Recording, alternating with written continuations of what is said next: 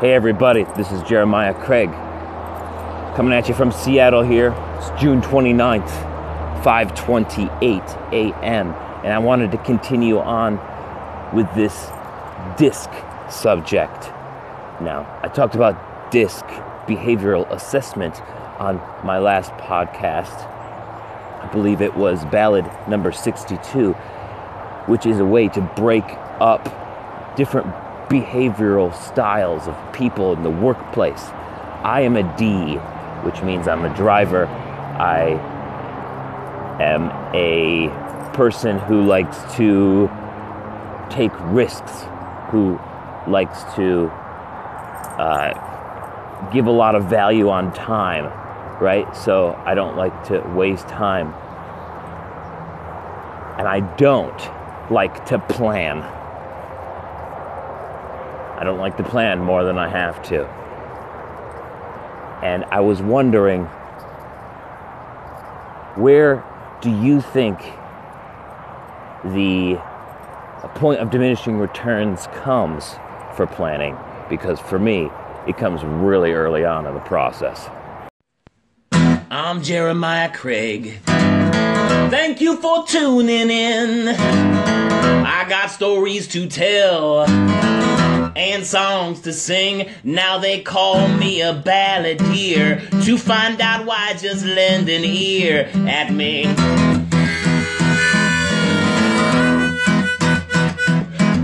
Stick with me a little while, and I will promise I will make you smile.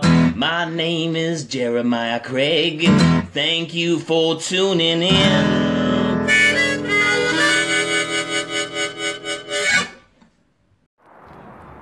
I'm not a patient person.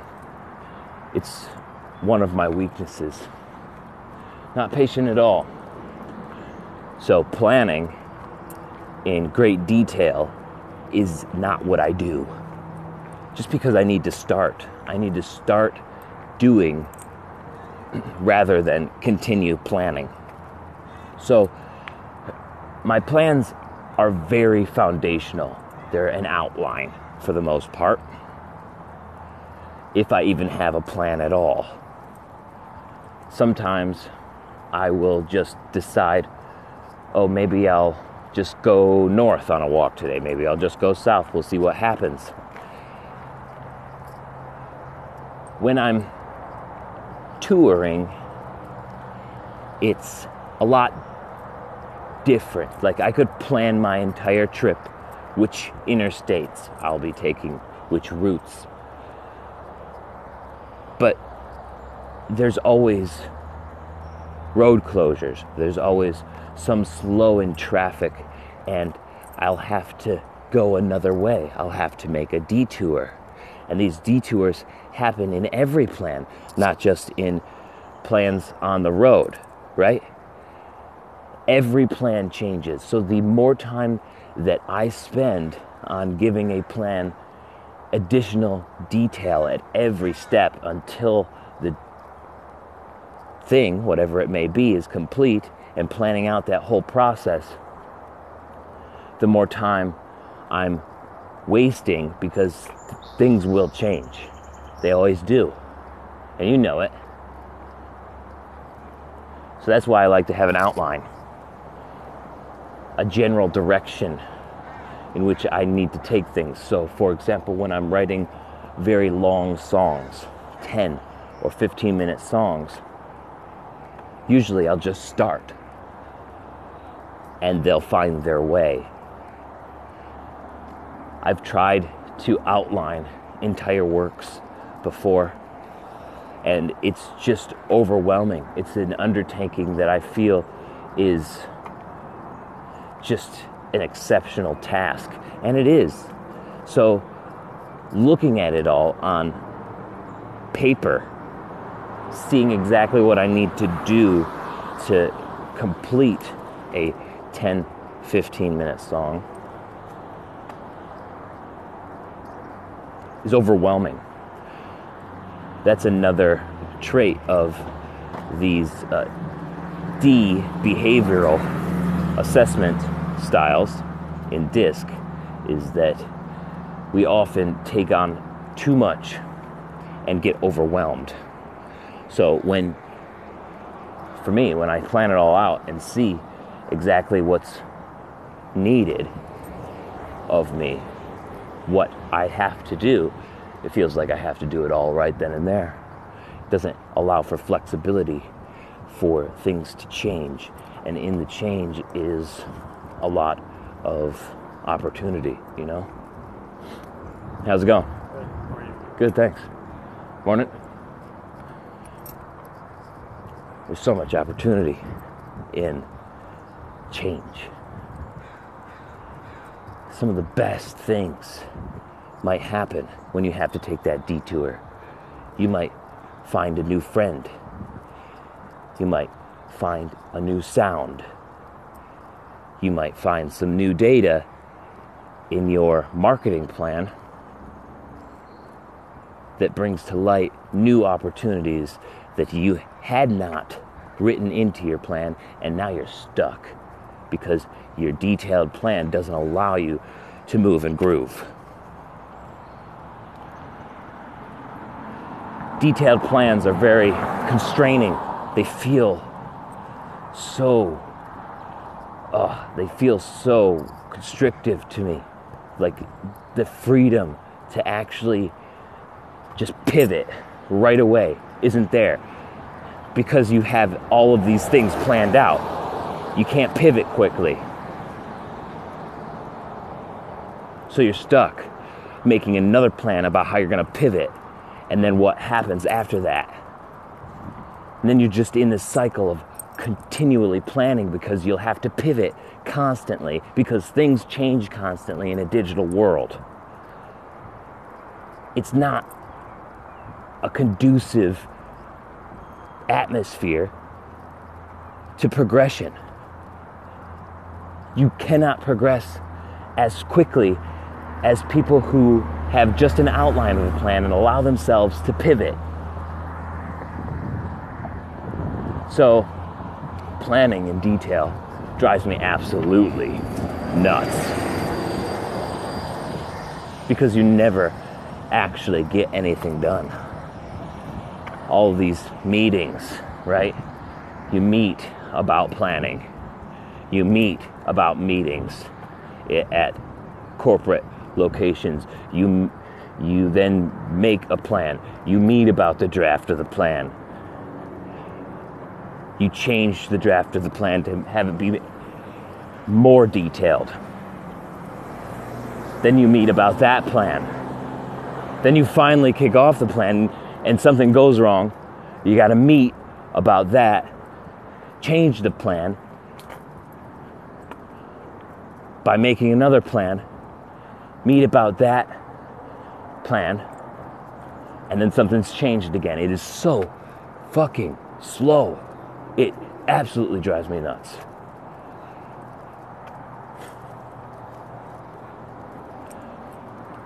There's got to be a better way, right, folks? Stop planning. Stop planning so much. It's holding you back.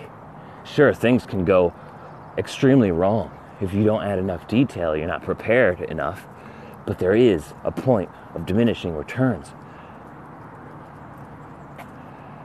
There is. For me, it comes pretty quickly.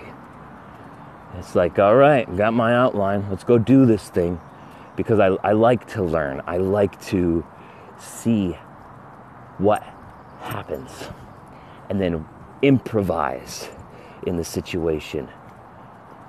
I'm an improviser, I'm a risk taker. That's what a D is in DISC, which stands for different things in different styles. In the one that we were talking about from discinsights.com, it stands for dominant.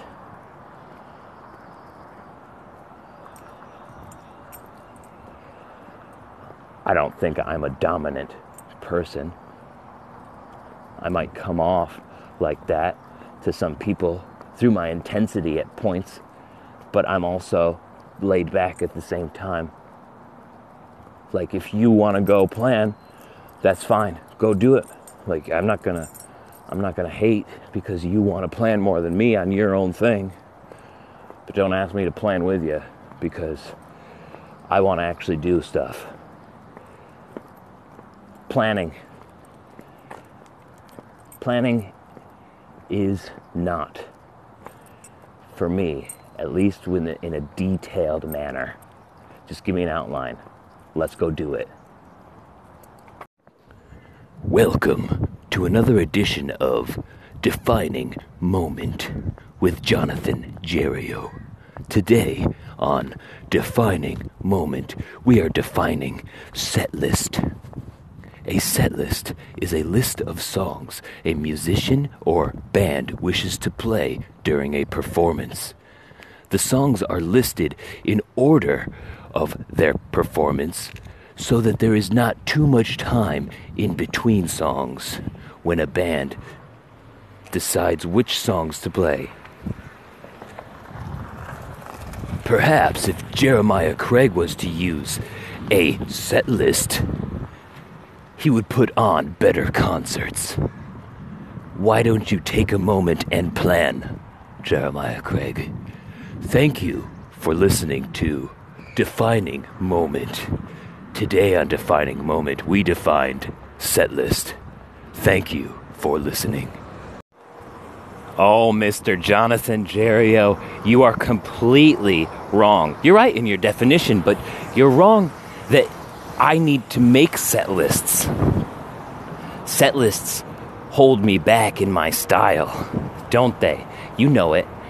See, every venue has a different energy on a different night. People have different things going on in their lives, and whether they have a good day or a bad day, they bring that along with them and they can affect the other energies of people around them. So, depending on how everybody in an audience had experiences during their day, maybe it was good experience, maybe it was bad experiences, that affects the energy of the room, and I need to play to the energy of the room. Set lists predict the energy of the room, and most of the times they're wrong.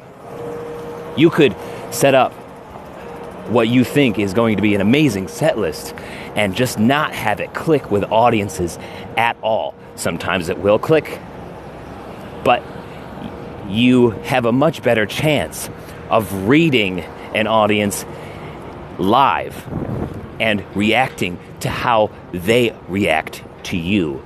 It's a cycle. Playlists don't allow that. So, that's why I don't play with plan that's why I don't play with playlists and plan my shows like that. Does it allow for risks? Does it allow for dead space in between songs? Sure. It happens. Will you have to play hundreds of shows? before you can comfortably switch from one song to another without having it be planned? Yeah, it takes a while, but I can do that now. It's a process, it's a learning process, but it works. And that's what I enjoy most about performing is that give and take between the audience and myself. Set lists oftentimes don't allow that. So, Mr. Jonathan Jerrio, you're wrong that I need to make a set list. Bottom line, it's about reacting and engaging. And set lists and planning don't allow for that. It's that pivot, right? It's being able to pivot on a dime at the drop of a hat. I love it. You're wrong, man. You will continue to be my frenemy, Mr. Jonathan Jerrio.